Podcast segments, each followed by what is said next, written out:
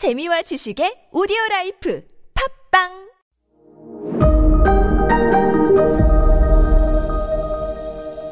네, 여러분 안녕하십니까. 역사 스토리텔러 선 김 인사드리겠습니다. 천육십육년, 천육십육년에 런던 남부에 있는 지금은 휴양 도시인 헤이스팅스에서 헤럴드 이 세, 잉글랜드의 헤럴드 이 세와 정복왕 기욤, 윌리엄이 한판 붙습니다. 지금도 가면요. 나중에 여러분 런던 가시면 남쪽에 조금만 내려가면 있거든요. 큰 입간판이 있을 거예요. 천육십육 헤이스팅스 전투 유적지라고 큰 간판이 있어요. 바로 거기 그 평야에서 싸워요. 영국의 역사를 또 한 번 바꾼 전투거든요. 그래가지고 거기에 그렇게 크게 지금 뭐 통영 가면 한산대첩 전시해놓은 것처럼 돼 있어요.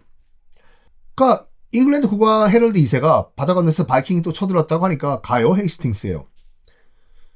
도착하니까 하자마자 소문을 퍼뜨립니다. 윌리엄이요. 일부러 싸우다가 죽었다. 전사했다. 라는 소문을 내요.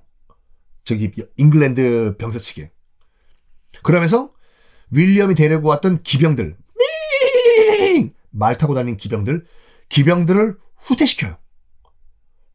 그러면 헤럴드 이 세가 이끌던, 이끌던 잉글랜드 병군 측에서 봤을 때는 저쪽 상대편 윌리엄이라는 바이킹 왕이 죽었고 딱 보니까 지금 말 타고 있는 기병도 후퇴하니까 진짜 죽었나 보다 라고 생각했겠죠. 그래서 추격을 시작해요.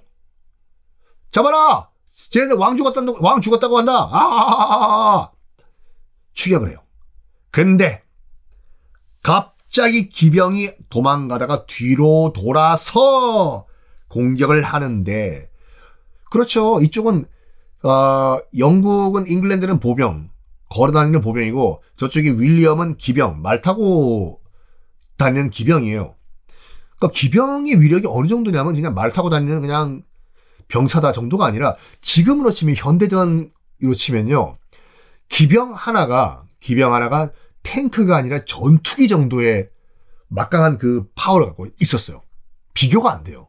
이쪽은 일반 육군이고 저쪽은 전투기예요. 그 전투기들이 앞 도망가다가 갑자기 휙 돌아가지고 전투기들이 이쪽 병사들 쪽으로 달려오는 거예요. 전열 바로 무너집니다. 잉글랜드군요. 전열 무너지자마자 저 멀리 언덕에 있던 윌리엄의 궁병들, 그러니까 화살 쏘는 궁병들이 바로 직사를 하는 것이 아니라 활을 하늘 높이 사십오도 각도로 틀어가지고 하늘 높이 화살을 날려요. 그러면 잉글랜드군은 하늘에서 비처럼 쏟아지는 화살을 막기 위해서 방패를 위로 들었겠죠. 머릿속으로 한번 상상해보세요.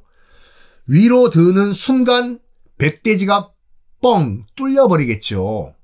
위를 막아야 되니까. 그거를 또 기병이 들고 달려가서 돌격을 해서 박아버립니다. 전열이 또 무너져요. 이런 과정에서 잉글랜드의 국왕이었던 헤럴드는 화살을 눈에 맞습니다. 그리고 죽어요. 그리고 왕이 왕이 죽은 다음엔 그다음부터 그다음부터 오합지졸이에요. 윌리엄 바로 헤이스팅스에서 런던 안 멉니다. 런던으로 바로 진격을 해버리는데 바이킹 왕이 진격을 해온다는 소식을 듣고 런던에 모여있던 귀족들 바로 항복을 해버려요. 그리고 천육십육년, 천육십육년 십이월 이십오일 그렇죠. 크리스마스입니다. 그때 웨스트민스터 사원, 지금도 있는 웨스트민스터 사원에서 안에서 런던 귀족들이 다 보는 앞에서 정복왕 윌리엄이 잉글랜드의 왕으로도 즉위를 해요. 네. 노르만족한테 정복당했습니다.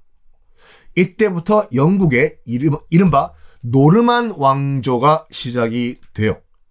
영국은 여러 왕조가 바뀌거든요. 우리가 알고 있는 노르만 왕조의 시작이 천육십육년. 누구로부터? 정복왕 윌리엄, 프랑스식 발음 기욤으로부터 시작을 합니다. 자, 일단 잉글랜드를 정복한 다음에 윌리엄은 뭐 하냐면 하참, 왜 이렇게 왔다 갔다 하냐. 어, 다시 바다 건너서 자기 본거지인 노르망디로 건너와요. 그리고 거기서 원격 통치를 합니다. 에? 잉글랜드 안 가고요? 예. 네. 노르망디 건너와가지고 원격 통치를 해요. 뚜루루 야, 전화 연결해라. 런던으로. 나 노르망디의 윌리엄인데 별일 없지? 네, 별일 없습니다. 아, 수고하고. 네, 끊는다. 톡톡. 천육십육 년부터 천칠십오 년까지 약 십 년 동안 원격 통치 안에 물론 반란이 일어났다는 소식을 들으면 바로 배 타고 또 건너가서 그 반란 진압해버립니다. 그리고 다시 배 타고 또 노르망디로 건너와요. 자, 이 노르만 왕조가 영국 역사에서 굉장히 큰 의미를 가지는 게 뭐냐면 옷 입는 방식과 언어가, 말이 프랑스식으로 바뀌어요. 이때부터. 왕족들, 귀족들, 노르만 왕조다 보니까 다들 그때부터는 노르만 사람들이 이제 왕하고 왕비 되고 왕자 되고 해요. 귀족들 다 노르만족들이고, 그때부터 영국의 귀족들과 왕족들은 다 프랑스어를 쓰기 시작을 해요. 그리고 앵글로 색슨족들도 프랑스어를 배웁니다, 일부러. 왜? 귀족들이 쓰는 말이기 때문에 있어 보이잖아요. 그러니까 나는 더 이상 영어 안 쓰고 나는 위위, 이다 도시, 이다 시골, 나는 프랑스어 쓴다. 나 프랑스어를 할 수 있다는 것에 상당히 자부심을 느끼기 시작합니다. 이때부터 어떤 일이 발생하냐면 프랑스어는 영국의 귀족들이 쓰는 말, 영어는 I'm fine, thank you, and you는 평민들이 쓰는 말, 영국에는 두 가지 언어가 공존을 하기 시작해요. 귀족들의 언어, 프랑스어, 일반 평민들의 언어, 영어. 자, 이때부터요. 이때부터 그 노르만족이 잉글랜드를 정복한 천육십육 년, 이때부터 지금까지 여러분들 유럽 최고의 라이벌이 어디입니까? 독일과 프랑스요? 아니요. 독일과 프랑스는 축구할 때만 서로 치고받고 싸우고 별로 라이벌도 아니에요. 유럽의 최강 라이벌은 어디냐면 영국과 프랑스예요. 서로 백 년, 백 년 동안 전, 전쟁을 했었으니까. 그 영국과 프랑스의 경쟁 라이벌 관계가 이때부터 시작이 됐습니다. 자, 이 이야기 다음에 또 연결해 드릴게요.